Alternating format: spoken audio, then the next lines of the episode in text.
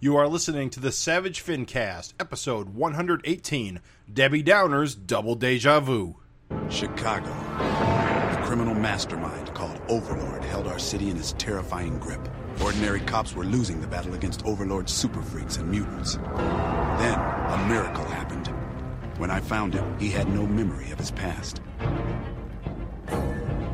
I helped him find an identity and a life. Now we have a fighting chance. Now we have the dragon.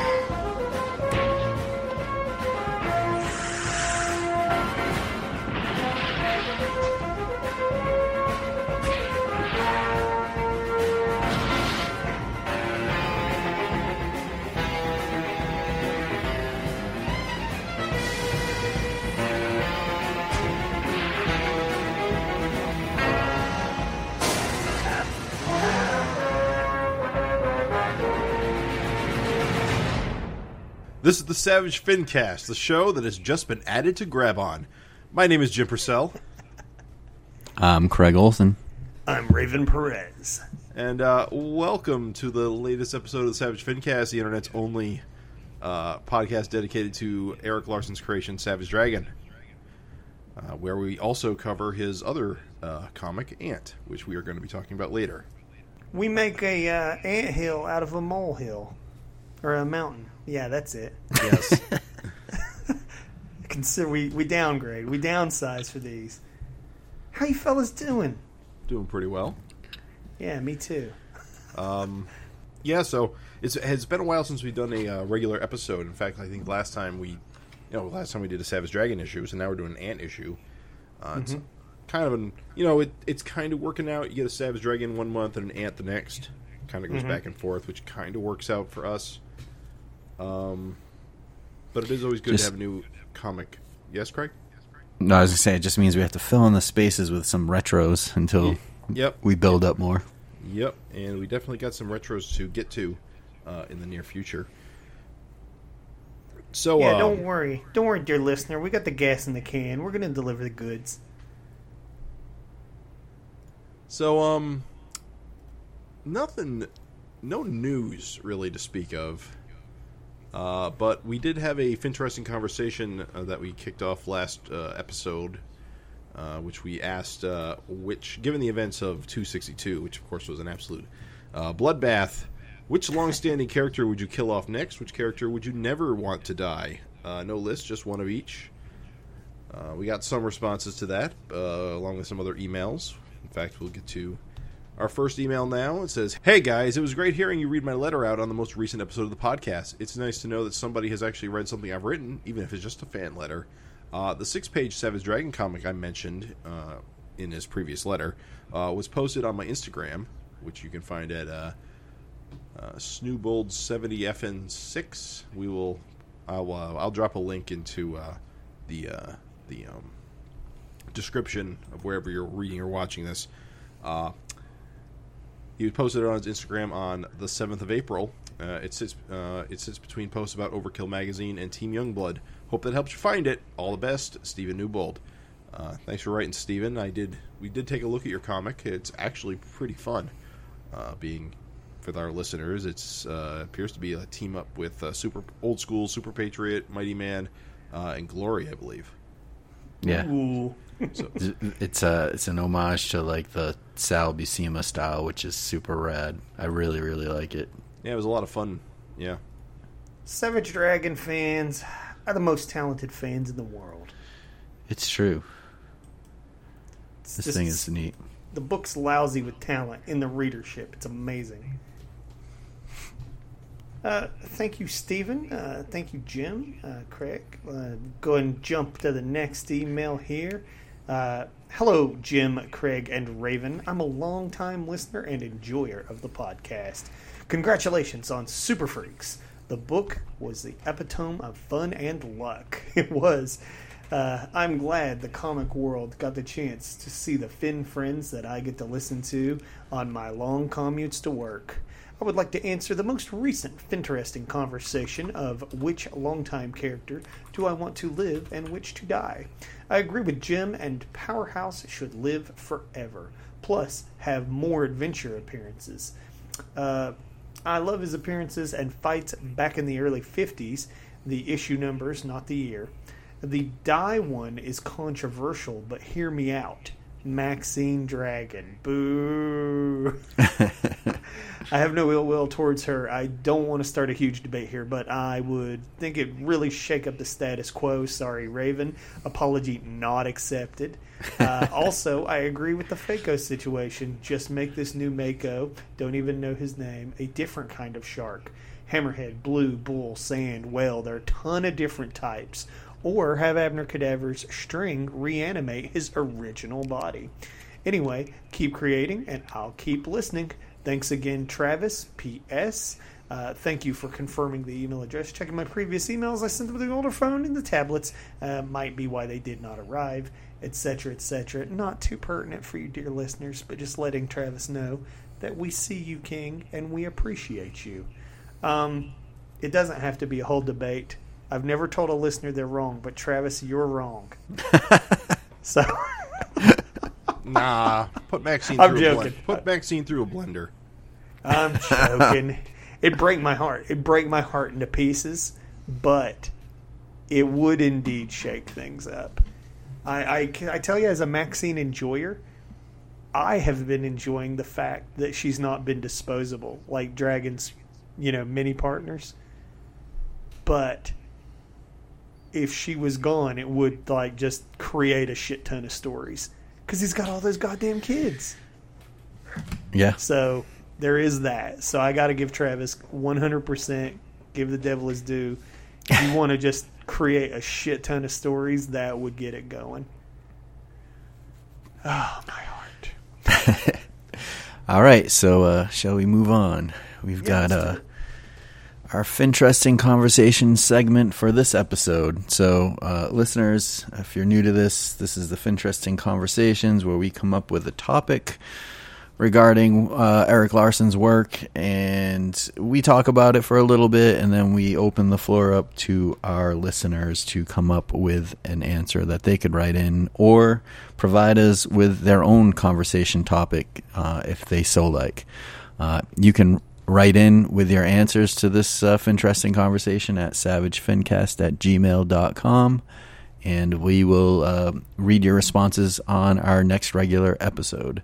So for today's this episode's conversation, um, we'd like to see who would you like to see Ant crossover with. So I mean, obviously this issue that we're going to be reviewing, Ant Four has got Dragon. Uh, we've seen Spawn in the past. Um, who would be the next character you would like to see a big Ant crossover with? Who wants to start going this one? Who's going? You want me to go?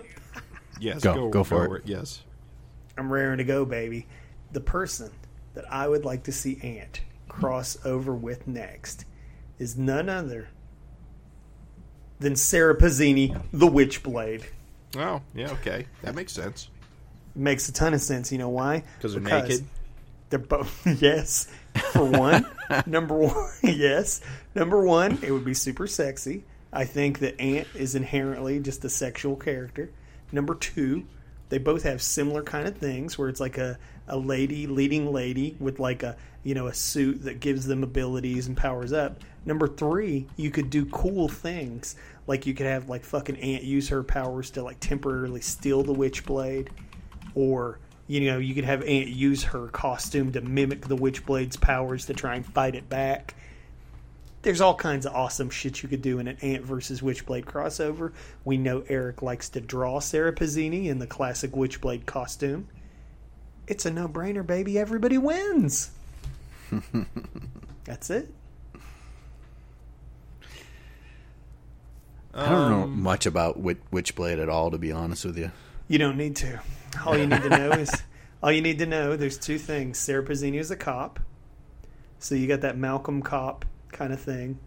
You know, the Savage Dragon cop hero thing. The Witchblade is like kind of like chooses who uses it. It's like a chosen one thing. It's always a woman. So that's how you got the thing where the blade could like you know choose to be on Hannah for a little bit, right? And that it can create armor knives, bladed weaponry, and it can shoot fire flames. That's all you need to know, baby. Interesting. It's awesome. It's secretly awesome, but unfortunately, it's not very secretly well done. So Uh, she's got like a fully. She's like fully clothed now too, right? It's not like the bikini type. Yeah, I, I think, I think- think she's gone through a, rev- a revision lately. Yeah. New Witchblade is uh, fully clothed, I believe. Uh, the other thing too is the Witchblade has a opposite like power, like basically like a mortal nemesis, like the darkness. So you've got like a built-in foil. Like it's kind of it's it's cool. The whole thing is actually cooler than Spawn. And in a perfect world, there'd be 300 issues of Witchblade, all done by I don't know fucking Silvestri. Silvestri, but we don't live in that world. We live in this one. Yeah, it's one of those characters. It's weird that like the, his second outing kind of beat his f- original image concept. Like you know, Witchblade far outdid Cyber uh, Force. Witchblade's a, a million times more original and a million times better. Yeah, Like fucking, he brought in Garth Ennis to write the darkness. It's like fucking, are you kidding me? It's like there's just there's good stuff in the Witchblade like back catalog, but unfortunately there's a lot of schlocky bullshit too. Had its own TV show. I remember that. Yeah, yeah. I think they're still trying to. There's. St- I think that one show like kind of just kept the door peekaboo open for all time. Gotcha. Anyway, I think Sara Pezzini Witchblade rocks. I think she'd make a kick-ass Ant compliment. Like, I think Ant meets Witchblade would be fucking fantastic. Cool. All right, Jim. What about you? Uh, you go because I have to figure something out real quick. I think I got an idea. All right. Well, I've I've been on a kick with uh, the Radiant Black universe, and I feel like he's kind of like the newer Invincible guy on the block at Image, and I Really? like what I mean, uh, I like what Kyle continue. Higgins doing with uh, the shared universe with Rogue Sun and Dead Lucky, and I thought I think having a crossover with Ant might pull in some new readers. I think it could be interesting. They're both kind of younger characters, Cool. so I would uh, I'd go with Radiant Black. see, I would say Radiant Red would make more sense. Oh yeah, yeah. I mean, I guess I'm just saying in general those characters from that universe. But yeah, yeah, you're right. Radiant Red would. I, and that that miniseries, the the art is so good. Oh, yeah. and it was a good story. I'm liking Radiant Red way more than the main series right now. I, I agree with you. God damn, I guess I didn't like Radiant Black, so I guess I should get in on this yeah, Radiant Red. Radiant Red and Rogue Sun are actually exceptional. They are the Ah, okay, they're the good. co- they're the comics I wish Radiant Black was. I'll be honest. awesome. Yeah, Radiant Red's like the anti-hero kind of like. Yeah, she's got stuff going on, but I'm into it. The thing is, is that I wanted to like that, but if you guys remember, like I read it and I was just like, mm, there's like so much potential, but like it didn't deliver. yeah. Dude, fuck yeah. I still like it, but I, I like Radiant Red better, and the artwork on Radiant Red is phenomenal. I got a new comic to add to the pool box. Thank you. So, um, my choice is kind of an out there choice. I think both of you got really good choices, so I'm gonna go with a weirdo pick. Um, I think, uh, see, see, it's a weirdo pick because uh, Copra doesn't actually cross over with anything ever. It's kind of its own thing. But I think Gracie's such a cool character design. I think she'd go great with Ant. That would be cool. I I was hoping to see a Copra crossover with some Something. image proper IP, you know, Yeah. since it's a superhero thing, and uh, Yeah, I I- don't know if I see that happening now that he pulled the book and is just doing the trades through Image. Yeah, the, the Copra situation's kind of odd right now. Although Fiffe did tell me that uh, Image is still going to publish the digital versions of the single issues just at a later date, along with the the print trades. So it's still still at Image, sort of, just just not the print single issues. Um, I think it's more of a question of is Copra. Copra seems like a superhero universe, but you never really kind of see the superhero universe. It's always pretty focused on its main characters. Yeah, and I always feel it could be like a situation like the Wanted crossover where Yeah. it could just exist in Savage Dragon and he Just- just could ne- appear, never acknowledge there. it in his own book. Right, exactly. Yeah, I'm down with that, dude. Like, I would love. That's a good. You, Jim, you said that was a weirdo pick. Yeah, that's a no, that's a awesome great pick. pick. Yeah. I think the visual of Gracie, if you guys need to Google it, listeners, for one, if you're not reading Copra, read Copra. It's fucking incredible. And I think Dragon fans would just like it. But for two, Google Copra, C O P R A, Gracie, G R A C I E, and you'll see immediately, like, the visual appeal of, like, Gracie and Ant side by side. It's kind of like where I was going with Witchblade. As I was just thinking, these two characters on the same page would just be dynamite together. And Jim, I think Gracie's a great pick for that reason, dude. Yeah. I think they look great together. That's Yeah. a good pick, bro. I, th- I think we got through this one. We, I think we all got good picks this for this one. Hopefully, we didn't take all the good ones for our listening audience.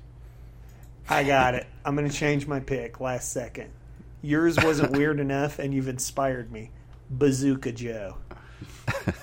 Just kidding. Savage Dragon already crossed over with Bazooka Joe. Are you kidding? No. I for, I always forget this. It happened. yeah. God damn it! Oh, It was he was in a Bazooka Joe uh, mini gum strip thing, you know. like that was with gum. Like you could Yeah. open a piece of gum and see Savage Dragon. Yeah, it wasn't me- drawn. It wasn't drawn by Erik, but Oh shit! I found it. As far as I'm concerned, to me, you've made it. like truly, you are a pop culture icon if you were in a Bazooka Joe comic. yep, Spider Man isn't. He probably is. Is he? There, there was a trading card. It was like Um, the, tra- the trading card was part of the Image Universe trading card set. It was like the foil, like chase rare, which you Yeah. you can buy apparently for a buck sixty five. So, uh, but the but actual the, the yeah, Go go ahead. ahead. I was gonna say No, I was there's- gonna. Sorry, Continue. go ahead. riveting. Good listening. I see this Bazooka Joe Savage Dragon, and I'm just like, what? Incredible, dude. And it- It's it, legit. It it really happened. Yeah, and it looks like it came out in the '90s, so it was a, it was an early crossover too. I think it came Oh, out yeah, in it- '95. I think that's what the copyright information says. That's yeah, incredible. it's So it's it, it must have the it must have been some kind of weird image like tie-in thing. Bizarre. Fucking awesome is what it is. Hey guys, who would you like to see Ant crossover with? Let us know. What's that email, Craig? savagefincast at gmail.com. I think it's hilarious that you said Bazooka Joe and had no idea about that. Wait a minute. Okay, wait a minute. This might not actually be an actual Bazooka Joe strip. This Uh, I'm pretty appears sure to- it is. This from okay. So I'm not here. I'm on SD. Let me send you both a link to look at this real quick. Um, just a real time. I'm going to send you a link. All right, it's in the it's in the Discord chat. Uh, Go Okay. go down to the one, two, three, four, five, six. Uh, images seven and eight. Image seven shows you the the Erik Larsen Bazooka Joe card next to uh, Cutthroat and uh, uh, Hellraiser card. And if you click the next card down, you see the Bazooka Joe comic is on the back of the Bazooka Joe card because the Cutthroat Hellraiser uh, backer card is being shown there as well. So now I wonder if it was a- an actual crossover, uh, eh, like in the actual gum pack or not, and not just on the back of this card. Uh, You seeing what I'm seeing? I see exactly what you're saying. Oh, maybe it is just on the back of the card. I know I have a Bazooka Joe, a Bazooka Joe like book of it through the ages, and the, that comic's featured in it. Is I'll, it? I'll read All up right. on it. Well, maybe Yeah. it, maybe it was on maybe it was on the back of this card and in bubblegum. Well, I mean, obviously, it's on the card. There was some kind of licensing or something, but yeah, I don't know. I, I believe it's more than just. Um, I don't know the word for. it. Uh, I, I think it's legit. Whether it actually happened on a wrapper in, in a piece of gum or on the back of the card, I think it was Well, a uh, legit bazooka. it definitely is because it's got the copyright information. It was in a in a card set, so it was definitely official for certain. It's official because I'm look, looking at this bazookajoecomics.com. and it's it's right on there. They've actually got like the strip in insanely high quality. Like it's like giant. So it's like you can see it's like written and all the artist is the Bazooka Joe artist and all this stuff. But uh, was it in gum? That's the million dollar question. Could you open gum and find this comic? Who knows?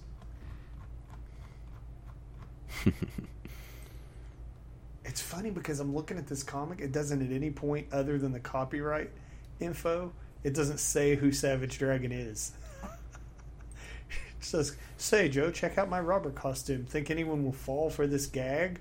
And then Dragon just punches him in the face. Will Mort, you fell for that cop, and that's it. like, oh boy, we've talked about this way too long. All right. Hey, Hey, it's been so long. Aren't you guys hungry? Aren't you just starved? Aren't you absolutely fucking peaked for some sustenance?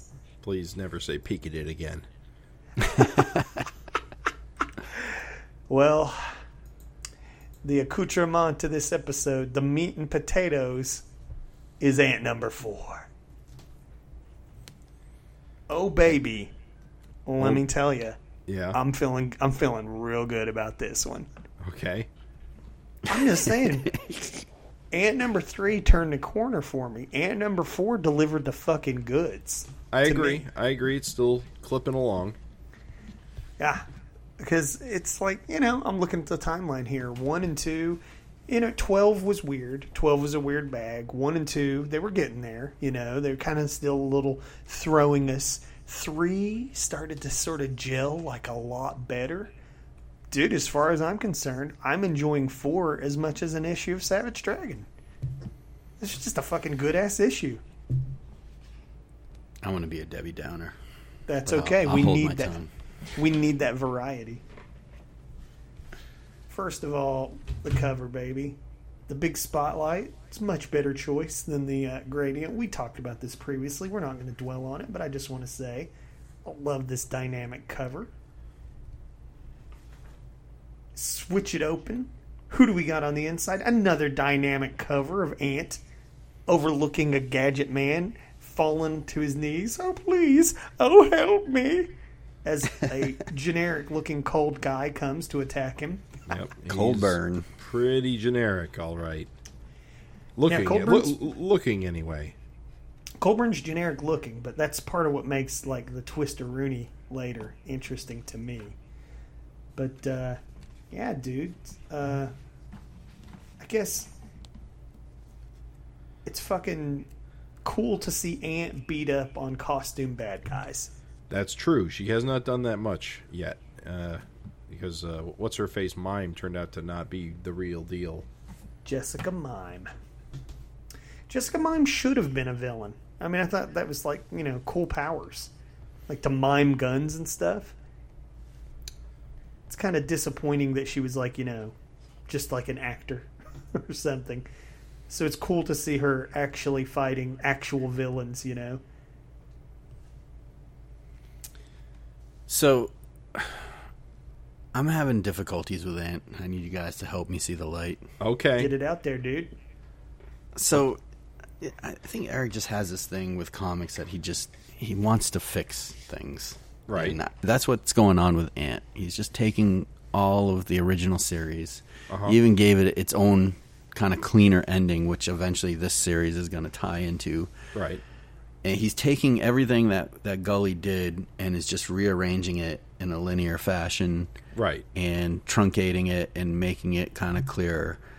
But if you read all the original comics, I don't know. It's just like I just wish he would have done something different, maybe a reboot of. So Ant. your your your problem is, is is retreading too much.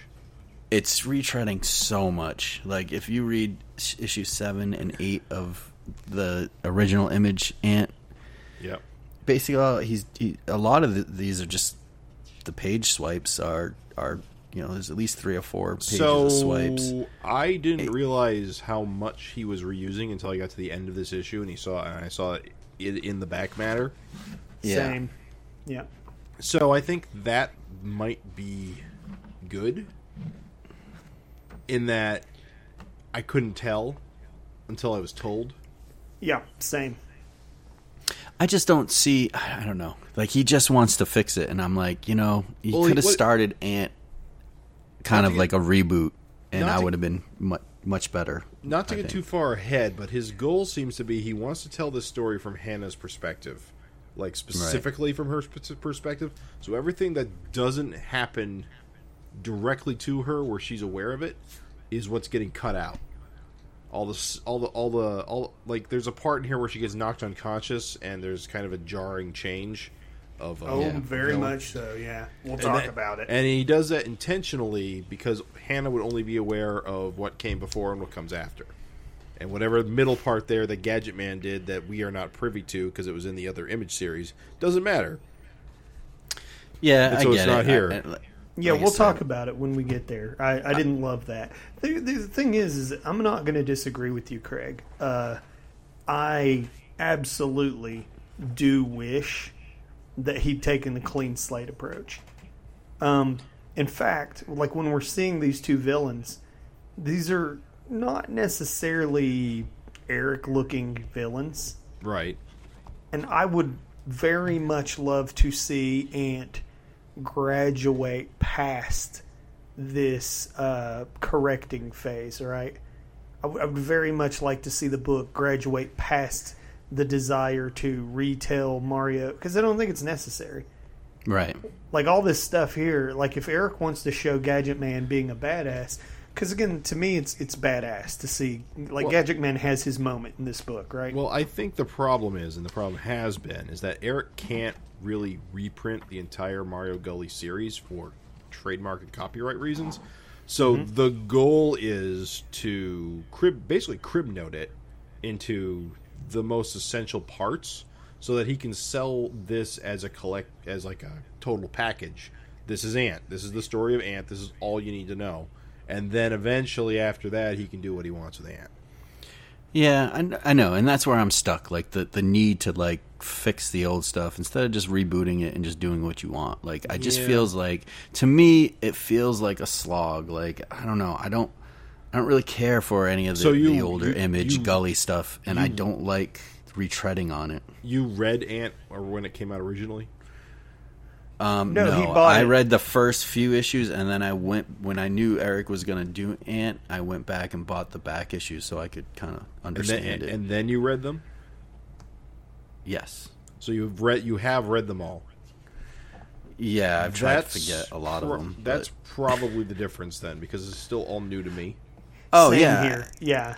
but the, the thing I don't get is why like I understand it in a way because I feel like just that's how Erik is. He just wants to like fix it, and he's big into continuity and and keeping things intact. I mean, hell, he like I said, he actually went out of his way to start with issue twelve before he rebooted with one. You know, Right. but it's just why like we don't need like just reboot it. Like we know, you know.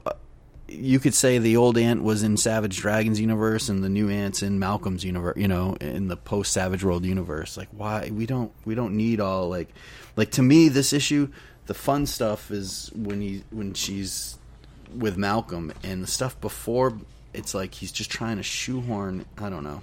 See, here's the thing: is I'm going to agree with Craig.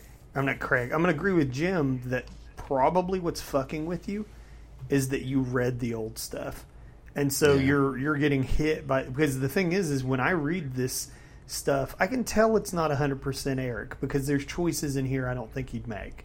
Like Yeah. brain drain is You just kind of. you don't think he'd design a character that looks like that? I think he'd make the character a little cooler. Is all. Oh, I think. You know, I don't think Erik's done a green-haired girl before. I mean, listen, I don't. It's not that I don't like the character, but I'm saying I think Erik would make her look like. I think Coldburn wouldn't have looked so generic. Like Mind Drainer wouldn't have looked so generic. I think that there would have been differences had he done his own thing.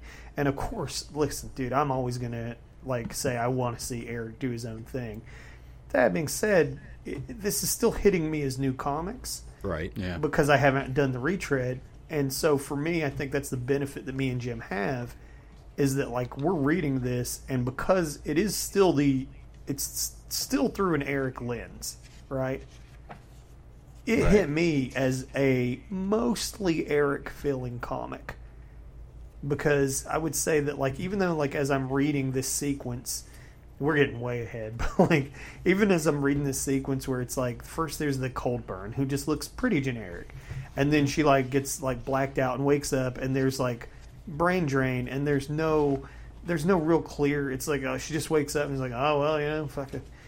Colburn's gone and this girl's here now. That that was weird. That was jarring. Yeah, it's and weird because if you read the original issue, all that's filled in. It's all like you understand it way way more, you know. And I guess you're not you don't need to know it. I guess. Right. You don't need to know And it. that's And part of Hannah, it. Hannah doesn't know it because she was unconscious at the time. I will say as a new reader, and that's what as, that's a good point. It's all as a new her. reader, it didn't bother me. Like I, I, it felt weird and it felt jarring, but I wasn't bothered by And it. and again, Hannah is also confused, and her confusion is our confusion. So it's it's intentional. Yeah, it worked. It it worked for me. I mean, Jim, did it work for you? I mean, I was momentarily taken aback, but then I recovered. Yeah, same thing. When I flip So- the page and there's a whole different villain, I'm like, uh, what? Am I missing something here? And then instantly the word, the captions are like, Coldburn is gone with my hand. You know, Coldburn's gone, my hand is gone with him. Whoever Yeah. this woman is, uh, you know, I was like, okay, well, you I know, think we're my supposed I think to. I think my immediate thought was that all of the stuff with Colburn had happened in her head with this woman uh, projecting Yes. it into her, but because the hand is gone, the continuity's still there, so that was solved pretty quickly. That that was not the case. yeah, the caption box instantly like snaps you back into place. So I think what and Erik I think you know clears this up in the letters page at the end of this comic is that pretty much everything that happens in this book actually happens. But besides like so in the original Ant series, like the first 3 issues ended up being a dream sequence and then it was like real stuff and I feel like in the first issue she had some of that dream sequence stuff from when she was like a little kid. But I think we can say if there's anything that shows up on the page now, it's actually happening. I don't think there's much dream sequences or any kind of tricks. Yeah, that that's the thing. And like what's funny is if there hadn't been dream sequences or delusions or things in the previous issues, I wouldn't have thought brain drain was a delusion for even a second.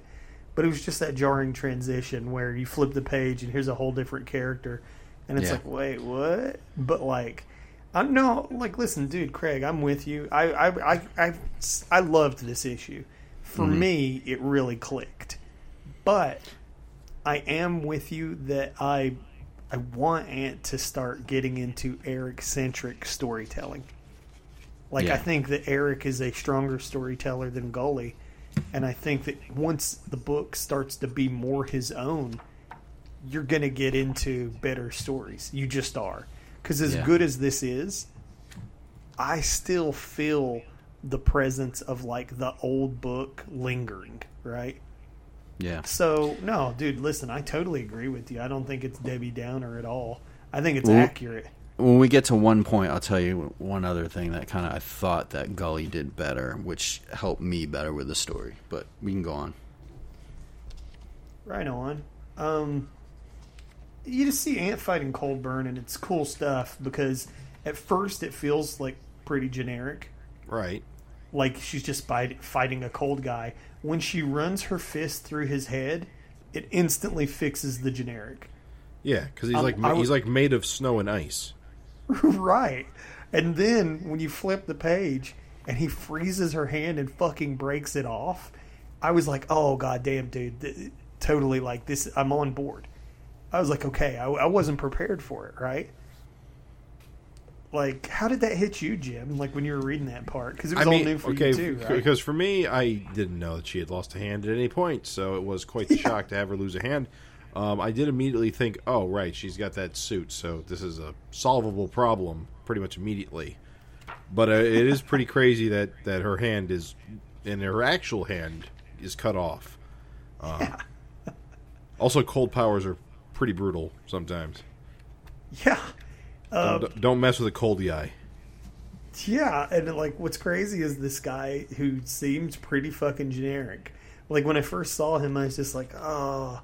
I'll tell you the thing is to to throw Craig some kudos is I was just like, oh man, couldn't Erik have like butched this guy up a little? you know, like give him a slight costume redesign. and Well, make him- I'll be honest. I don't hate how he looks. Um, I think he is like a generic bruiser, but I also kind of dig it. I think Erik makes guys that look look like this look pretty cool. I mean, his his his mask is just like a, a hood mask style thing. I don't know if it's got a mm-hmm. name or anything, and it's pretty basic, but I, I kind of like that he's kind of just a thug with ice powers. I guess. I don't know. I don't hate it. I just thought it could have he could have looked a little cooler. But the funny thing is, is as disappointed as I was in his look, he like it immediately saved it when like she punched through his fucking head and he was still alive. And then But, he uh, turns around and breaks her fucking hand off. I was like, "Oh, damn, Yeah. this guy Well, rocks!" Now we need to bring him back and have him fight uh, Captain Canada. Too similar, too similar. Maybe Or they're like brothers. Maybe they're brothers. Or have him fight a lava lord or something like that. You know? So was cold it was it jarring to you guys when uh, that brain drain shows up on the scene and Gadget Man kind of helps take her out, but Colburn is like nowhere on the scene anymore? I mean, enough explanation is given here. I mean, it seems to me. Well, actually, it is kind of odd because Ant comes. Basically, he, she comes to confront uh, Gadget Man, and he finds that he's in, he's being attacked by this guy, and so she basically interjects into the fight and to basically save him so that he can answer her questions. And then in the middle of the fight, uh, he realizes who she is, and I guess the reason why she's taking her hand, I assume, is to take it back to his, the government to be researched. Um, I don't think that they make it clear who Coldburn and them are with. Right. But Coldburn, they do. Gadget Man clearly states that they want the hand to get the key to her powers. Right. So that is explained. So it Yeah. kind of makes sense without explanation that he would just leave, if only because it's the easier job to just take the hand and leave rather than Right. try to apprehend her. I don't Yeah. know. I, I mean, it was jarring, but it wasn't. It wasn't inexplicable. I guess. I guess it was more funny that this new villain just shows up and starts Right. messing with her head. Like, Right. um, like I'm not sure if it's entirely explained where she she comes from. It's it's it's less the question of where Colburn went and more why she's here. Yeah. See, all this stuff is filled in in the original comic because it's not from Ant's view. So we're just seeing Ant's view. People come in and out because she's knocked out. That's why it's like a little bit like confusing to me as someone who'd read the original stuff. Yeah, It Why- didn't bother me. it, It, it, didn't, bother me. It didn't really bother me in the moment, but now that I think more about it, I don't see an explanation of why she's here, and I think that's bugging me now. I mean, it, I think it, it looks like her and Gadget Man might have had have some sort of like previous knowledge of each other. The way he whispers to her after he freezes her, but it's not conclusive to me. I don't think like they have history. It didn't seem like that, unless Craig knows that they do. But Who's that? seemed- Who has like history? Gadget, Gadget Man and Brain Drain Um, Mind Drainer. I'm gonna call her Brain Drain the whole time, dude. I'm pretty sure they do. I know Colburn and them do. And I, will tell you what would have fixed all this. I'm, I'm gonna tell you right now. What what would have like fixed it even for a moment if he had allowed himself the freedom to say, you know what was an originally jarring sequence if it was told only from Ant's perspective. To wake up and there's just a whole new villain there without any explanation. You know what I could do? I could just have like fucking mind drainer in the back. Like, you know, like they came as a duo. Right. So I have her like, and yeah, and then like when when when Ant wakes up, it's like Coldburn's gone. You know, it's just me and Mind Drain now, and it's like, well, okay, like you know, no confusion at all. Like there she is. I hmm. think he should allow himself the freedom To rewrite To- history. to, yeah, to like for sure. Like he should allow. I mean, he owns the character now. He should allow himself to not like kind of like it's like oh well if there's any confusing stuff just fucking cut it out. just just tell a straightforward like a clear concise like just tell the story that is going to be the best story and don't be a slave to continuity. Like Yeah. just fucking. I don't cut know. It out. I mean, I, I guess I also see what he's doing here. He's just trying to make it like intriguing, like we're along for the ride, and she's piecing it all together too. I just, Yeah. uh, it's not just, it's not working well for me personally.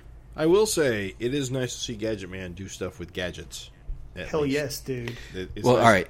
I'm I'm glad you said that. I'll let you finish your point, and I, I want to talk to you about. No, that. that, that that is my point. It, it is nice to see him gadget something together and do something that his name So- suggests. I will say the way that Gully portrays it, he has Gadget Man over a few pages putting together what he's doing, and it makes so much more sense to me in Ant. Wait, so In, he in the several. uh, image, the original image Ant.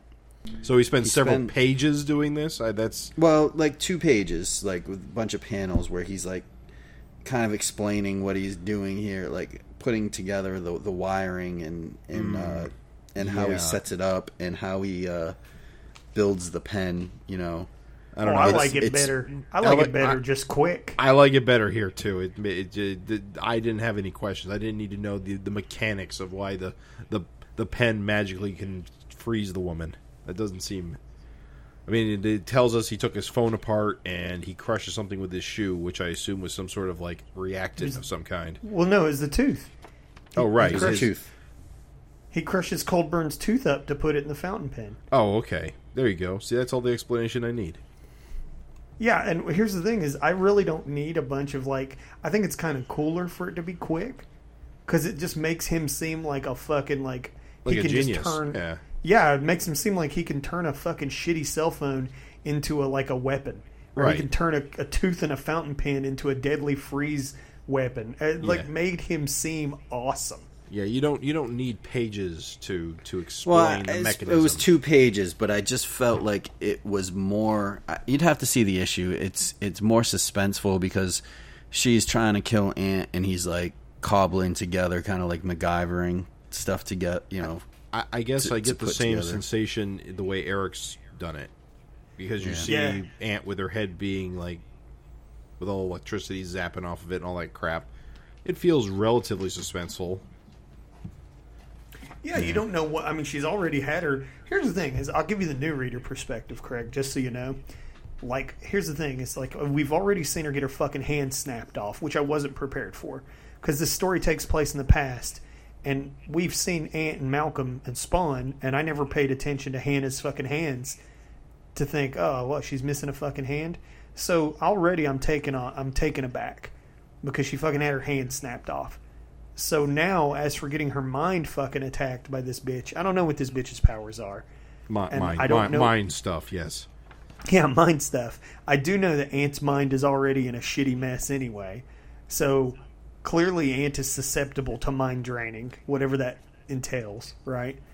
And so it's like, I realize that Ant's in peril. And actually, where she just had her fucking hand snapped off, it kind of makes me question, oh, geez, shit. I mean, I know she's the main character.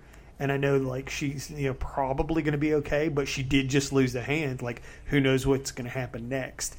And then, as far as, like, Gadget Man, like, he's fucking around with little doodads or gizmos on the floor. I just wasn't prepared for him to turn her antennas into a weapon, a fucking, like, cell phone transceiver weapon with his phone and then turn the crushed tooth. Because the cool thing about the crushed tooth is we see the tooth get knocked out in the beginning of the issue. So when Ant is like kicking Coldburn in the face, you see the tooth fly out. And you dismiss that as a comic thing. Erik draws guys getting their fucking teeth knocked out all the time, right? Yeah, But then the cool thing is, is that it actually ends up being important to the story. Like fucking Gadget Man's using it to make a weapon, and it's just to me, it's pretty. It came together pretty satisfying. Like this Yeah. sequence to I'll- me was fucking pretty awesome, dude. in the in the ant in the gully version um, because it's not all from like ant side it, you get the gadget man internal dialogue through the process too. So you, you kind of learn a little bit more about him like get a little more. But i i see what you guys are saying. I, I understand it. I just you know, you know- again it's more truncated and, and if you've read the original. The conceit the ants and i'll say that like narration boxes got a lot better. Ant was using the way erik was using narration boxes in the first issues of ant didn't work for me i wasn't really satisfied the way he was using them because they, they weren't always necessary and they weren't always expanding on things right and i hate to say this anybody who listens to this is going to know how we feel but they felt spawn like yeah. where like you know spawn Yeah, Al Simmons will just be like what's going on where Yeah. am i Yeah. this world no Yeah. one to trust but who can i trust but me but Right. now it's just me and me alone that's all worthless I, f- I feel like I guess you know for for listeners or readers like you guys said don't don't read the original image series because it's got all that honestly- extra narrative and stuff. And so when you read Erik's version it feels like the cliff notes and it is like that on purpose because you don't need all of it but you feel like you're retreading something that's already been done. You know what I mean? If you did read the original one. And so that's the conundrum. You know that's why funny? you probably shouldn't read it. I honestly feel like you would be enjoying this better if you were coming in clean yeah that's like what I'm saying if you're this co- sequence read great to me and That's what I'm saying. Don't read the original. Ant's little like uh, narration box where she's like, I understand none of the science. If she says none of the science makes a bit of sense to me, but I can't argue with the results. That's literally all you need to know to like fucking be like it makes just that little narration box makes Gadget Man seem like a fucking genius. Like you said, like MacGyver. He turns his cell phone into a fucking like transceiver weapon, and he uh, turns a tooth and a fountain pen into a freeze. It's fucking awesome. Dude. I will say that is cool. Most of the original Ant series kind of sucks, honestly. Right. Erik is picking cherry picking out the cooler stuff. I think the dialogue. I want to highlight this. I don't know if it was in the original or if it was Erik dialogue, but the dialogue where Ant says, "Gadget Man used me to defeat her. I was just another weapon in his arsenal," is kick ass dialogue. No, makes- but that whole page is reused from the original. the dialogue was in there. No, the whole layout, everything, but not the dialogue. the dialogue is what makes it cool because like i said the dialogue it fucking has that whole ant like distrust trust thing you know but also too it like makes gadget man seem like fucking i'll tell you did you guys read the ultimates Uh, I, I read. I, I read the first six issues and I hated it so much I didn't continue. that's okay you don't need to know much about it did you Okay. read wanted No. Well, no. I read a bit of it, but not all of it. what about you craig Yeah. Just just so here, go ahead. I'm never gonna care. all I was going to say is Mark Miller. Mark Millar did a thing where he had two characters, Hawkeye in the Ultimates, and then the Killer in Wanted. Right. And he had these characters written, and the way they were written is they were written so in such a way that essentially they were pretty normal guys, right? But for some reason, anything in their fucking hands could be like a lethal weapon, right? Right. Because there's a scene in the Avengers where Hawkeye fucking gets like a, attacked by a SWAT team trying to take him out, and they fucking put him in the kitchen, and he's like, "You idiots! You know the kitchen's the last place you should have put me." And the next panel's just everybody on the floors with like fucking forks and knives and spoons all jammed in them and stuff. Right, And it's kind of like Mark Millar wrote those characters, and it was always just like ten percent annoying to me because there's never really an explanation on like what you have killing powers? Like you're just a real good killer? Like that's kind of weird right? But for some reason like as i read gadget man i get those vibes where it's like here's this guy craig i'm so fucking glad you said macgyver dude. Here's this guy who like he's a fucking wimp. I mean he's a total pud right? He's fucking like oh no cold burn oh get away from me. But like dude also he's a fucking genius and don't fucking turn your back on him or he'll fucking freeze your brain Yeah.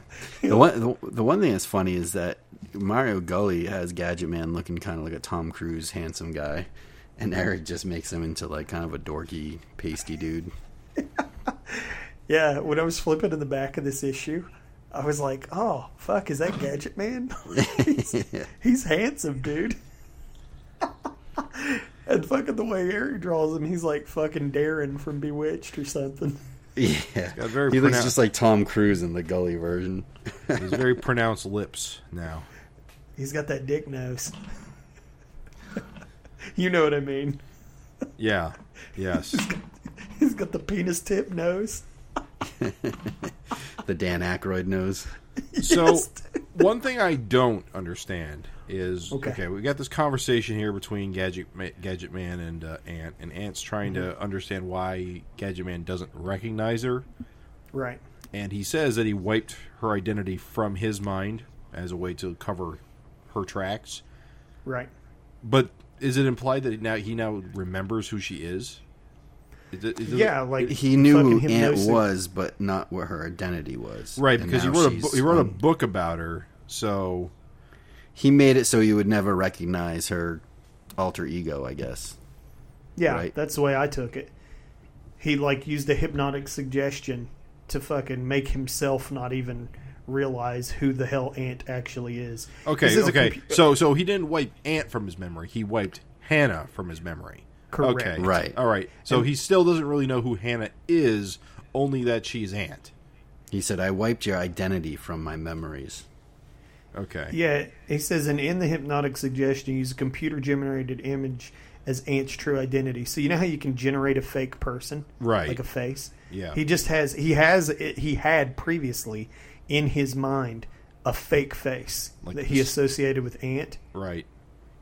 And now when he's seeing Hannah come out of the costume, he has no choice but to confront reality. It's Right. like, oh, this bitch is Ant, not the fucking face So in my th- mind. that's why at the Comic Con he thought it was just some cosplayer or something. Right. Okay. That makes more sense. I think it's awesome. I mean, again, for me, all right. So this whole thing was Gadget Man. Like Ant had awesome moments with Malcolm, but I thought she kind of got her ass kicked everywhere else. And it's like Gadget Man was the fucking star of this issue. Goddamn, dude, the guy's like fucking hypnotically fucking confusing his own mind, making tooth weapons, like fucking brutal, dude. He's such a fucking he's really a kick ass character. So yeah, that even this conversation with uh, Hannah, where he's like, "Yeah, I fucking wiped you out of my memories to protect you," that's pretty wild. I also like that he's married, which we learn in this issue. He's got a family, you know, wife and kids. Because I didn't want them to have a romantic interest. it's not just that he has ugly dick nose; it's that I kind of just didn't want that dynamic to form. Right. I hear that. Yet she still takes him back to his apartment in her underwear. Well, that's It's all she has underneath her uh, ant suit. I don't know why, but I gotta say, uh, it's too restrictive. Jeans are too restrictive when you got the, the ant shell on. the uh, the hand. As a new reader, I thought that was cool as shit. I, I just wasn't Jim. I didn't make the connect. I never make the connection, dude. Connection to I was what? never. I, you know how you said as soon as you saw the hand come off, you're like, oh well, her costume. yeah. I was like, oh, cool. So by the end of the series, she'll just be like all costume. well, I, I assume it's at some. I, yeah, yeah. I assume at some cool point. as shit. I assume at some point she'll get her hand back and just kind of stick it on there. and It'll grow back.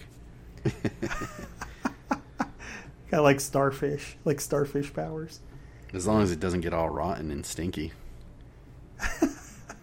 Or or maybe Um, or maybe she just I, I I don't recall her having an artificial hand in issue twelve is all.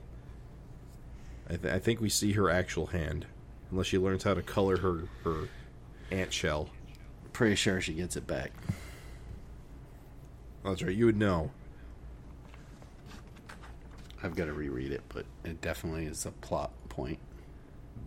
I gotta say that I like the suggestion that Ant has even more powers um, just waiting. For one, it was cool to use her antenna as literal, like fucking technology antennas as receivers.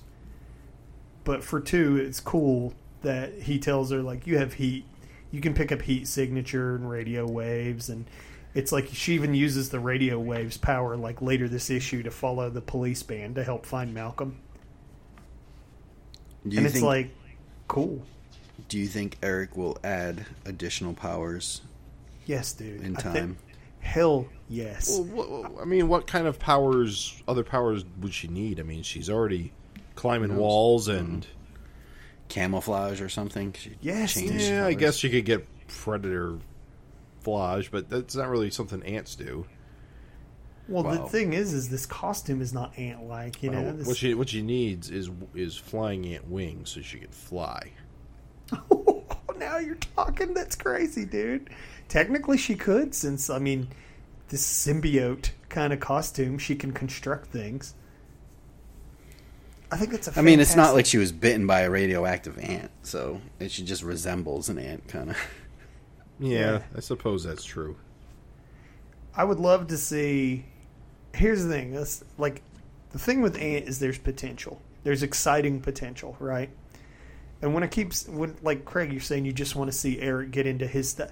That's it. Is dude. All I'm saying is I just want to see where Erik takes it.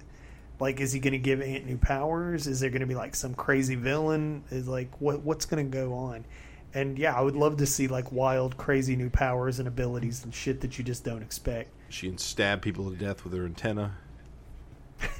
Well, she does that already. Does she? Have we Yeah, she did that it in issue. That was the fir- one of the first things she does. Oh. is kill the dudes with her antennas. Never mind then. Guys, listen, I love the red dress. I thought the red dress sequence, like with the gloves and the red dress and the boots, I was Well- like, What's the Cool. opposite? What's the opposite of inconspicuous? She's very conspicuous. extra conspicuous. No, I think it's cool. I think I- it's it's It's cool. a cool idea. You know what? I actually think she's dressed like that to hide her hand. Yeah, it's exactly what it is. She can't hide having a red shiny hand, so instead she's just having red gloves and a red dress and red boots. She's uh, headed to uh, to um, oh, a latex convention. Craig, was that an Erik original or was that a redrawn page? No, this is all original after the, you know, the discussion in her apartment. I loved the red dress. I thought it was one of the coolest fucking things to just have her like wear her costume but like as normal clothes. Super cool, dude. in the, in the image ant, uh, uh, the original ant, we're on issue eight, and uh, after that scene, for some reason, it's it skips to like a strip club. it just turns into like just a booty comic. Sure. As you do. As you do. Cre- create her own comics. Self indulgent. no, I love the costume. I, I, I was that was one of the coolest things. I was like, to me, like uh, you wonder why I'm so strong on this issue. It was cool concepts. Like when I'm reading an issue, when I'm reading a comic, you can you can sell me in a couple ways. You can have cool action, you can have cool art, cool story, cool concepts. And to me, this was like a concept showcase. Like you had fucking just cool idea after cool after idea after cool idea, and so I don't know, just fucking it clicked, man. For me, it just felt like a bunch of pages I'd seen already rearranged in between the original Ant stuff and the Savage Dragon stuff, which it's fine. I don't know how. I can see My- that being my- annoying because I am slightly annoyed by the amount of reuse the Spawn Dragon stuff is doing. Although I completely understand why it's being done. So my if you, gripe so is if so if not only if you've read uh, the Dragon and Spawn stuff, but you've also read the Ant stuff and seeing the reuse, I can see how that gets kind of irritating. It, and that's why I say don't read the original Ant stuff. But my my gripe is that I'm worried that this is going to continue for too long. Like, Oh, it's just probably going to continue until issue twelve. right. I'm just well, you know, in the in the image original Image Ant series, we're about through issue eight, Well, where ma- this this book ties into. So, it uh, this book kind of congeals like three issues into one. Well, we of, gotta of be the getting- original Ant. Well, we he got to ki- be he getting close to the end of he- this stuff. He may have kind of written himself into a bit of a corner by doing 12 first, uh, because 12 clearly references events at the end of the last Ant series. Yeah, I don't know how that's going to work. Uh, I mean, maybe he fills it in with adventures we never saw in the original one, but I mean, um, that would that would be the best down. way to do it. Craig, what if there's another Ant 12 print and it's just the Ant 12 we already got? That's what I'm saying. My my assumption thought- from the beginning is that Ant 12 is both the end of the incomplete series that Gully did and this series. It's the 12 for this series as well. I thought that's where he said he was going with That that. was for that some was reason. that was in the letters page. and I couldn't wrap my head around it. It just did not seem like a good idea to me. But I don't know. We'll see. I think it's brilliant to be completely honest. It's kind of the insane kind of thing I expect from Erik. Have an issue It's 12. definitely insane. I mean, it's it's crazy as hell. so that to when we get Yeah. so that when we get to issue 11, we'll just jump straight to 13. Well, that's what I'm wondering. Is like, is that what you do? Like when you get to issue 12, or when you get to issue 11, is the solicit for issue 13 next? And it's like, hey, dear reader, if you're enjoying this, go to fucking Etsy or eBay and get like issue 12. Yeah, I can't. That's what I'm saying. I can't wrap my head around it. Or does he do it? You do a trade again, is if- it if you- another if you- twelve through a different set of eyes or something, which I'm What? not too keen on. I, oh, you mean do 12 again? I don't think you'd do 12 again. I think the whole idea is to do less work, not more.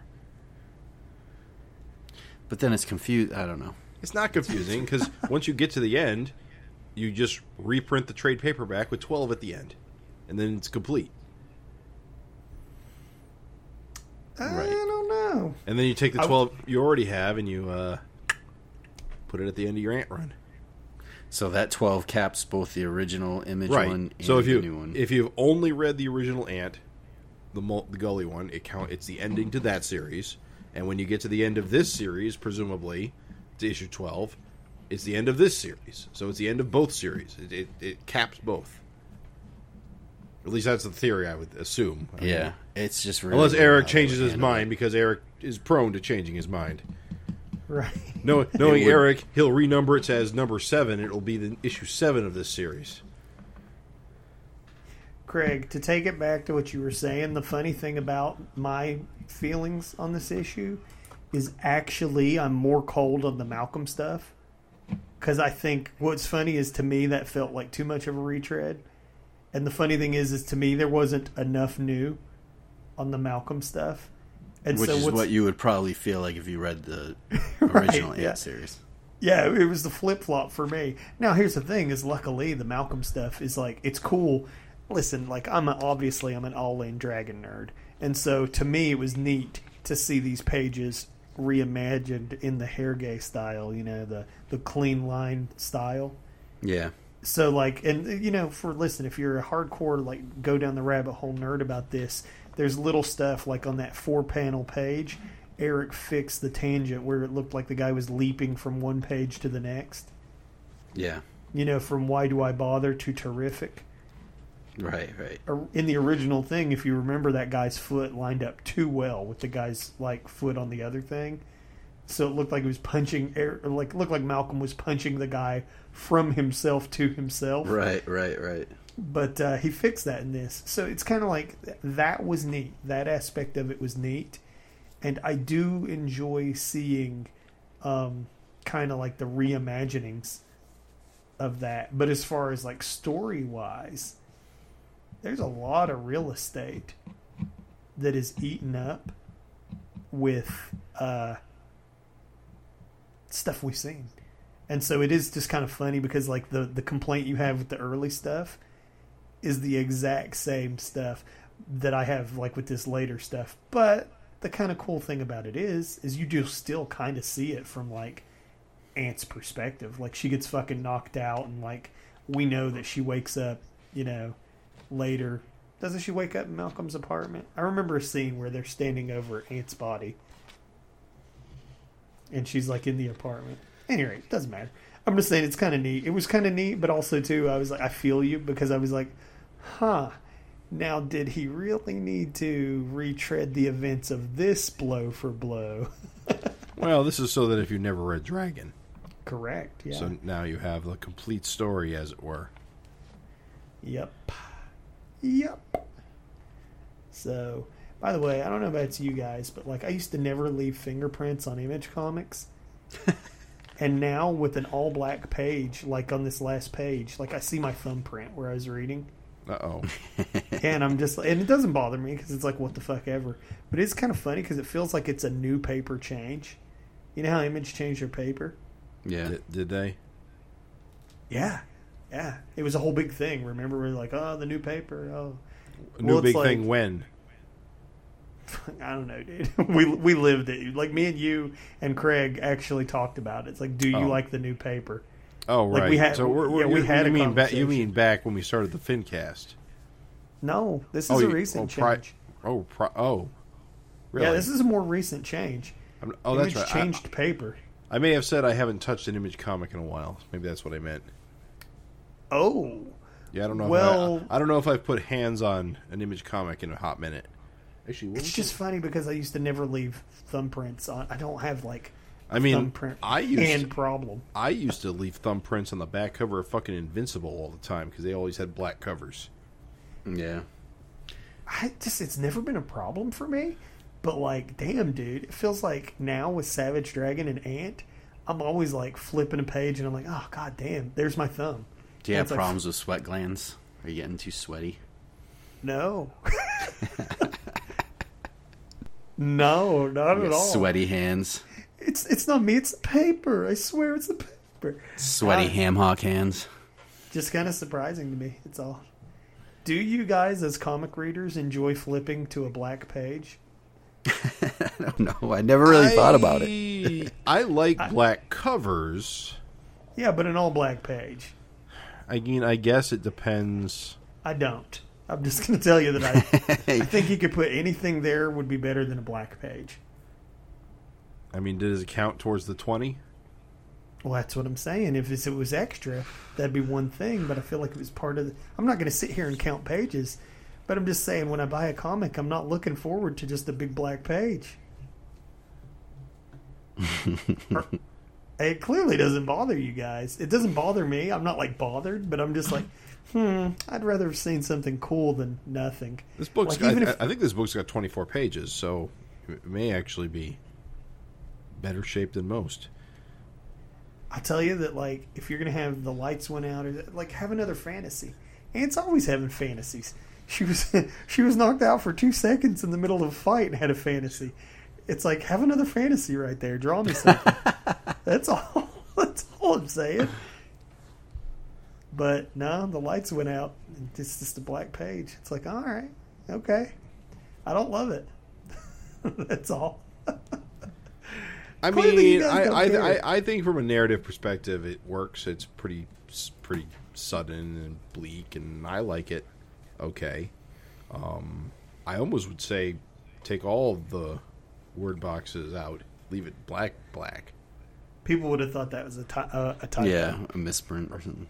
Yeah, misprint. They'd have been like getting online and being like, anybody This is my else have a last typo page." in Ant? I expect more from one of the image Mine's just a founding big fathers. thumbprint. There's a weird face on the left hand corner, like peeking, like peeking off the page. It's like that is your thumbprint, dude. Oh, okay, shit. um, Heroes United. So clearly, we're making fun of uh, Imi- or Marvel's Heroes Reborn.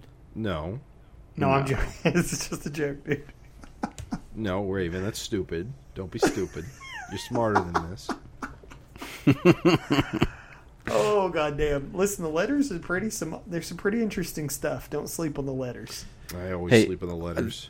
His Oh, the- Erik's Erik's box though he does kind of admit that you know it's very choppy Yes, and how like Yep. characters kind of come in and disappear and it doesn't make for the best narrative. So he does acknowledge that. Yeah, that's number one. Is he acknowledges the chop? So it's kind of like he knows, and he also talks about problem solving, where he's like, uh, you know, I just can't compress this this much. There's just too much compression. He's like, if I compress, originally he was going to do it in two issues, Right. and he's like, there's just no fucking way I can't. I oh, just you, can't oh, the whole that." crossover. Yeah, that'd be way too too much.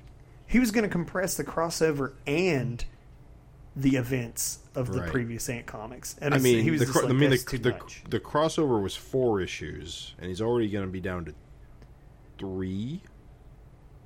I guess. yeah, yeah. Plus the events of Ant comics. Right. And so yeah. it's, it's like he's like, ah, just I it decompressed. I just I can't do it. There's no way. Um, the other letter that's in here that's super fucking awesome is well, there's two. Craig touched on it earlier. There's one where he kind of goes and tells you what was a dream and what wasn't. okay. Like writing the letters, he's Wh- like, uh, which, which which letter? Who wrote it? I think it's Mikey Crotty, maybe. Oh Is that yeah, the the Mike Crotty's all, All right, of it. The- let's see Yeah, here. Mike Crotty's the one where he talks about the Euro style that he's going for, and he talks about his influences, like artistically, for Ant. And then he Yeah, also so- So for sorry, um, no, go ahead. Jim, for you, it's uh, the Mike Crotty one. It's like the last paragraph in in the first column is where he starts talking about that the linear linear approach. All right. So he does say that in Ant Two, that opening page is a fantasy, as I as I thought. Confirmed. Confirmed because Yeah, she's, there's in a, a little, she's little she's- dig there. Had to get it in. All right, I, I do. I have to be right. It's my, my show. get it out of your system, bastard. Yep. I, I just like being right. I don't know what to Savor tell the flavor, son, because it won't happen again. It's an endorphin rush. You, you can't beat it. Better than Coke. It's a na- it's a natural high. Uh huh. That feeling of superior, moral superiority. I get it. No, not not moral superiority. Just Are you Right. correcting me again? Yes. Do you need to feel right? Do you need to feel right again? I don't want to be. The, I, don't- I don't want to be the. I don't want to be the villain in this narrative. That that that harshes my buzz, man. No, it's a good letter, dude. He lays it out. Like you said, like she's fantasizing in the beginning, but by the end, she's actually fighting people. The hero sequence is obviously a fantasy. I don't think any of us thought that was real. No, I mean, I we we wanted see it to be real. right. And although we do we do see those characters again in this issue because they're in the they're in the splash page with the headshots. Yeah, I like how the Joker character's just kind of like got the one sleepy eye and he's dopey looking. Fantasy and reality crashing together. Boy, I tell you, Hannah's bully sure did make an impression on her, right? Right. Well, bullies She's- do that. She's in the middle of a goddamn superhero fight, got her fucking hand snapped off, and she's fucking having a fantasy about her yelling bully. her third grade teacher. It's like, Ant, you need to live in the present, not the past. Let the past go. Clearly, that healthy butt is not the only thing that Hannah's dragging behind her. Hmm. She's dragging behind to the past. it's all a metaphor. The butt's a metaphor. The butt is a Gotta- metaphor. Too Gotta much, let go of the past. Too much junk in trunk is bad. yeah. Get rid of the junk. You need to unpack that junk. Yeah, but Erik does cut to. He says most often what you see is real, and the narration is giving you insight in, as to what's going on in Hannah's head. Right. Like the whole sequence where she's fighting all the terrorists at the end of the second issue. Uh, you the the fight is real, but what she's thinking may not be. I do appreciate that he says there will be less sort of fantasy sequences. Well, well as it now, goes now, now now that she's out of the uh, under the thumb of the government, her head's not being messed with as much, so that makes sense. Y- Yeah, and he was trying to sum up, like like I said, the first three or four issues of the original Image series was all like kind of A dream. came out to be a dream, which was kind of lame because like all this stuff happened in the first, you know, crossovers with Dragon and Arachnid and Spawn, and then it was like a dream, and so he's got to kind of address that quickly and get it over with. That's right. I he also we- throws in here that like it was the intent to have the story be somewhat vague and have the reader question what was real and unreal, which we kind of had guessed when we were doing the FinCast that that was kind of his aim because he ne- he doesn't really dial anything down, and so it's kind of like in that way everybody gets to, you know, be a winner. If you want to say the original Ant series happened, it did. If you don't, it didn't. it works out well that he made that a dream sequence too, because like you know, Anna uh, Hannah would be too young probably to be fighting alongside a dragon if she's now fighting alongside a Malcolm.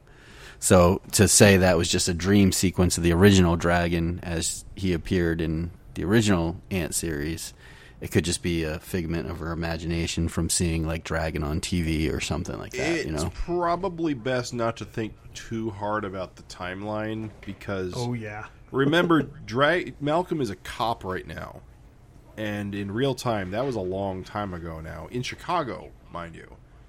right? Yeah.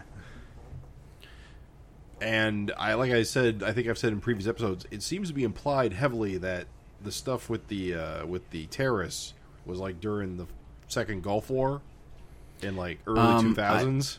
I think it might have been retcon, but I don't. Oh, know. I'm sure it. To, I'm sure it had. But that's that's why Iraq don't, or something, like- Don't do, don't dwell upon it because the the timeline is very stretched at this point. Yeah, but I think it's inferred that she was pretty young during that. Yeah. But it wouldn't be like Desert Storm. It would be No, not the not last Desert, not Desert Iraq Storm. War. But even but again, even that's 22 years ago at this point, or 20 years ago. So she couldn't have been. Uh, true. She she couldn't Yeah, have been that. She's not that much. She's not that much older. I can't believe it's been that long ago. Has it really been twenty something years ago? I'm pretty sure we No, we went no. into Iraq in 2003. Because you were talking about Bush era. Yeah. Well, Yeah. no. Uh, yeah, he was talking about Bush era. I was talking about uh, W.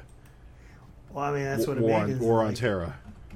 Yeah, I mean that's it's been a long time. That war has been going a long time. For, yeah, a long time over anyway. Um, again, it's interesting that Erik shares the uh, pages that he referenced for like the various gully pages that he referenced. Um, I guess I, for some reason, I thought he like followed them more closely than he did because you can, st- especially in this issue, you can definitely see that he uh, put his own spin on pretty much every page. Um, he did keep a few of the cooler things. I think the page that's the most similar is the one where she's actually freezing, where she's got her arm Yeah. up. That one seems to have very similar, if not the same layout.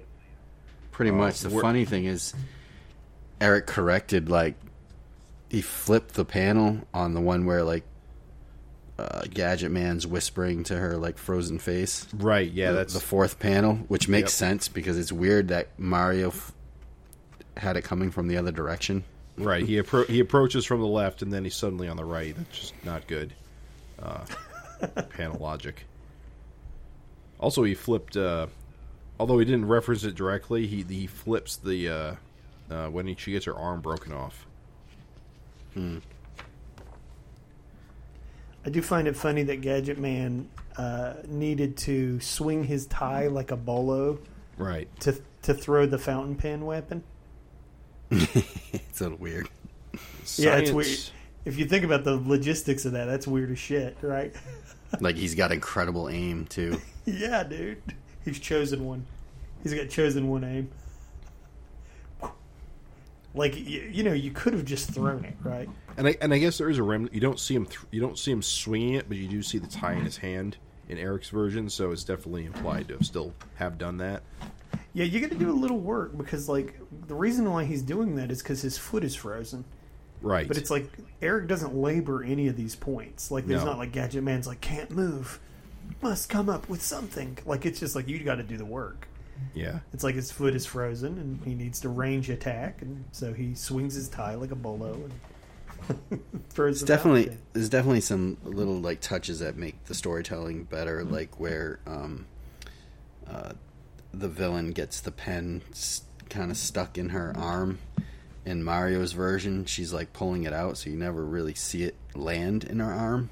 Right. So it doesn't really make much sense. Like it's hard. It's like, what did she catch it? Like you know what I mean? Like you never see it stick in her. Whereas Erik, No, that's not true. You If you, re- if you if you if you look on the page, Oh, I see, yeah. yeah. But um, so but it's basically the same panel, almost like repeated, where it's kind of unnecessary. right. Yeah. Erik, Erik condenses both into a single panel where it impacts and she's freezing. which I like better because it's like the impact of the pin Right. unleashed the tooth. So so yeah, so like um, when Erik's version, you see the pen going thok into her, and then you see the ice going up her arm and her face, it it implies motion Yeah, it was like all at once. Like, all at once. Bang, clank, bang. Shh. Yeah, exactly. Whereas Gully's, it's more gradual, or at least it implies it's more gradual. Implies she has- that it starts after she pulls it out. Right, exactly. Yeah, it's a better change. He made a better change for sure. How Gadget Man has a fucking flip phone. That's Oh, yes. those things Don't think it. Don't think about it. yep. Actually, it's, he still has a flip phone in in the Erik version. He didn't update the phone, so that's funny. Yeah. Gave him a flip phone. Some Luckily, people still use flip phones, man. I, was I mean- say, Afraid of being tracked. Samsung literally, as of to the days recording, debuted a brand new flip phone that looks slick as a motherfucker. Well, So I was like, all right. flip phone. I had a flip phone for a long time before I, I. Only got a smartphone for the first time like a year and a half ago. Um, I went flip phone. I, I went with a dumb phone for a long time, but I hate my flip phone. Slider phones are way better, but nobody made. Sli- eh, when my last slider phone died, nobody made slider phones anymore. Slider phone. So I got stuck with a fucking flip phone, which you can't fucking text on. I hate texting on a flip phone. Texting on a flip phone sucks. It is oh the worst. fuck! That's why I like the slider phones.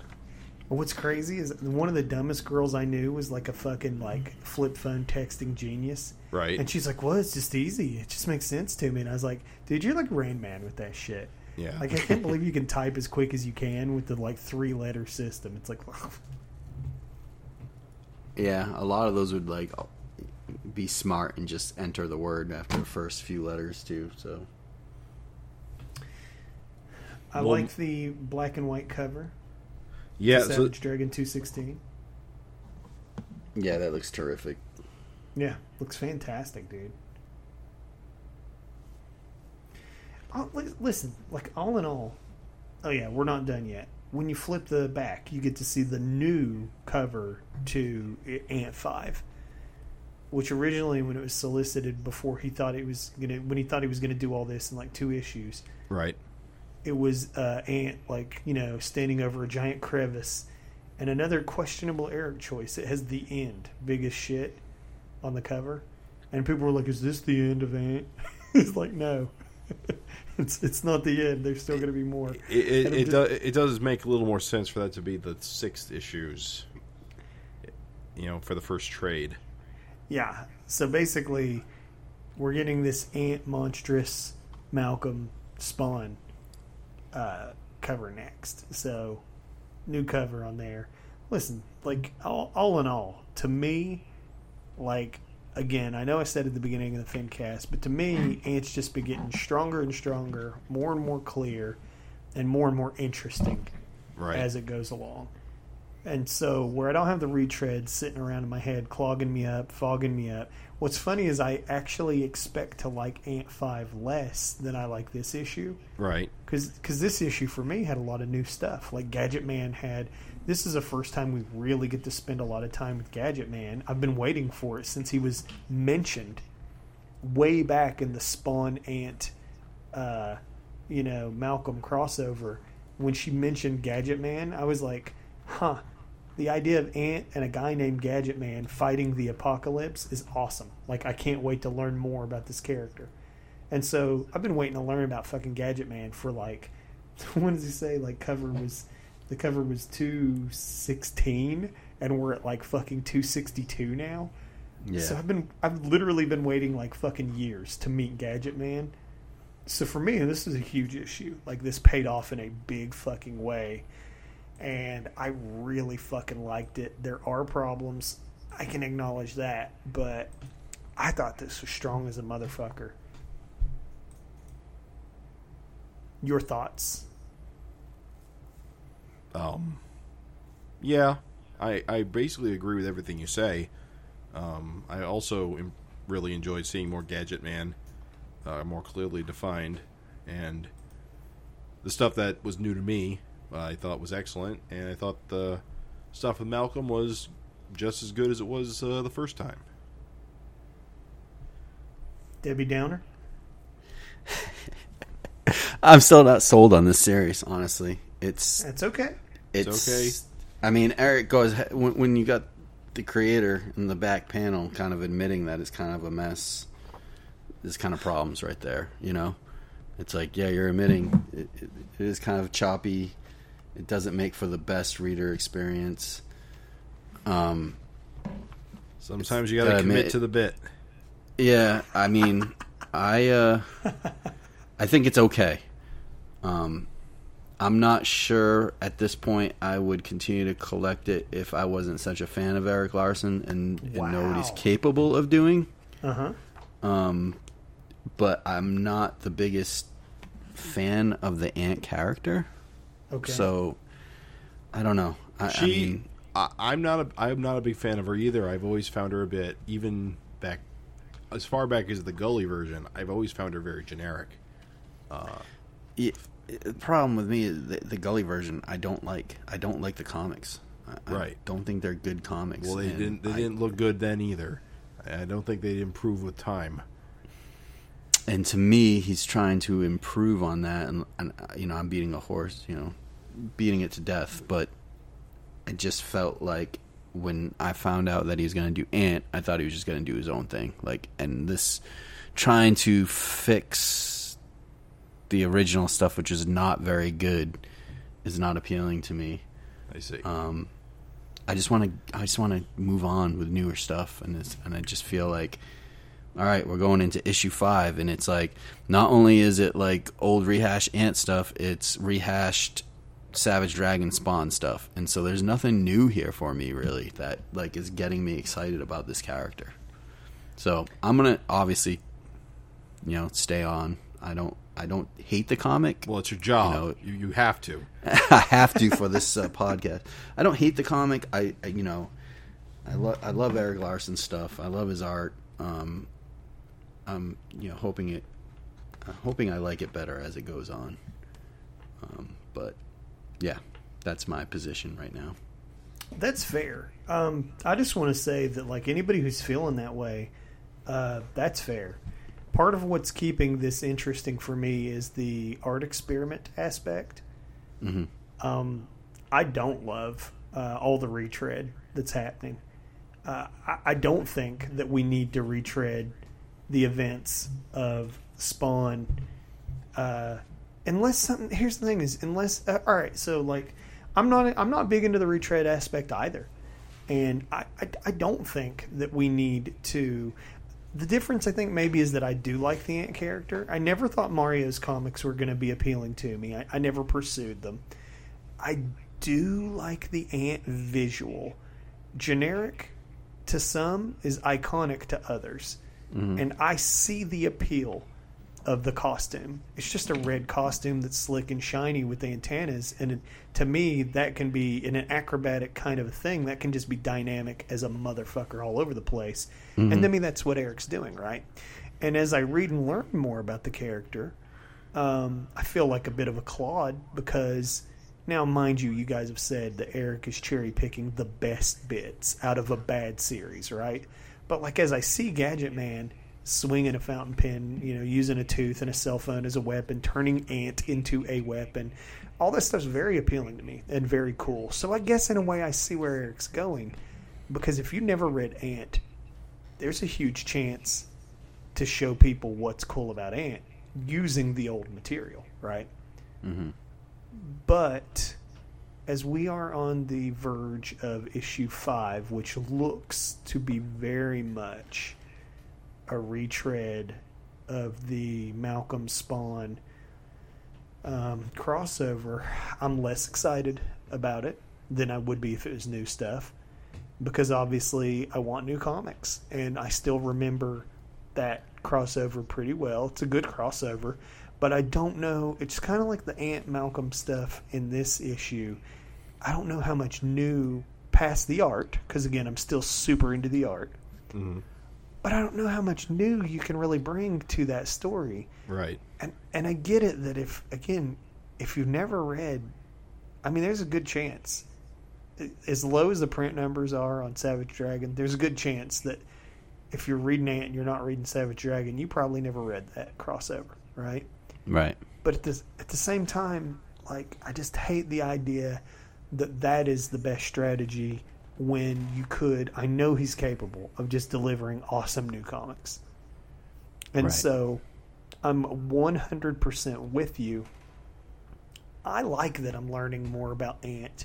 And I do find the character and her setup appealing. I like Gadget Man a lot.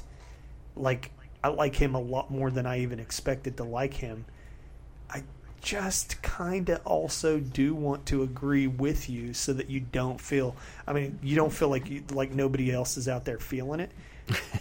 I'm ready for there not to be like I'm ready to hit like a period where every issue's something new. I, I don't I don't really feel like we need I don't feel like it benefits the book necessarily because the thing is is if you want to tell me Gadget Man's cool and if you want to tell me Hannah's cool just just write stories where they're cool. And it's kind of like the same thing. If you want to connect uh, you know Ant to Malcolm write a story that takes place now where Malcolm and Ant are connecting. Right. you know that way and they can reference the past and be like oh yeah this is like when we went down to mexico with spawn and took out isaiah stone. And instantly with one caption box see savage dragon 216 it's like instantly the reader knows shit i should check that out and it's like boom the job's done you don't have to create retread issues Right. Like, why reference spoon feed it? Like, there's Yeah. back issues. You could get somebody interested in that. Yeah. That you, way. you could s- send people to a trade, like collected in Savage Dragon trade number 13 or whatever. And it's like, I'm with you. I am with you. I'm enjoying the ride. I am enjoying Ant more and more and more with each issue.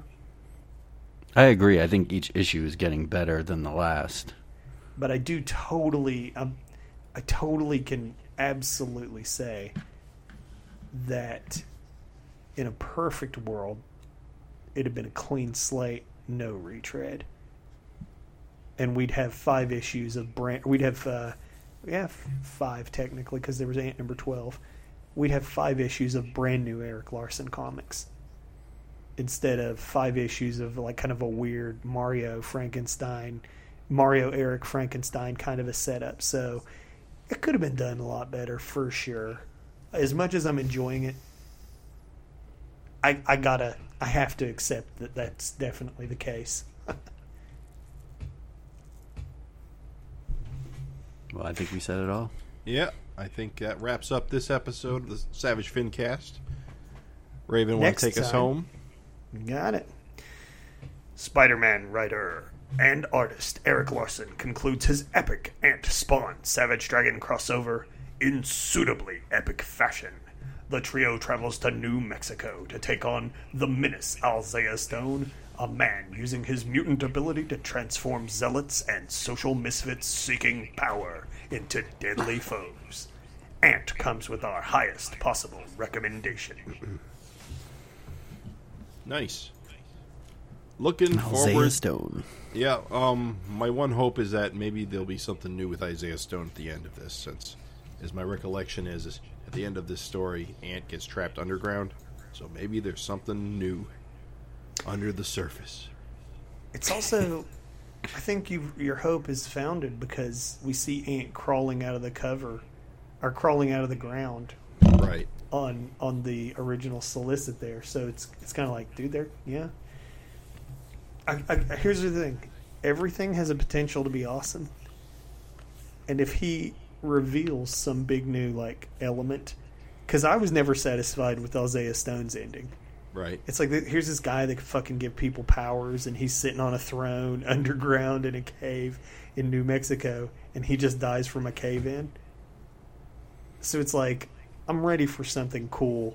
Also, what's his connection to this fucking religious cult that wants to bring about the apocalypse? I think there's a lot of potential, but I guess we'll see. Yeah. So until next time, guys, grab on D's nuts.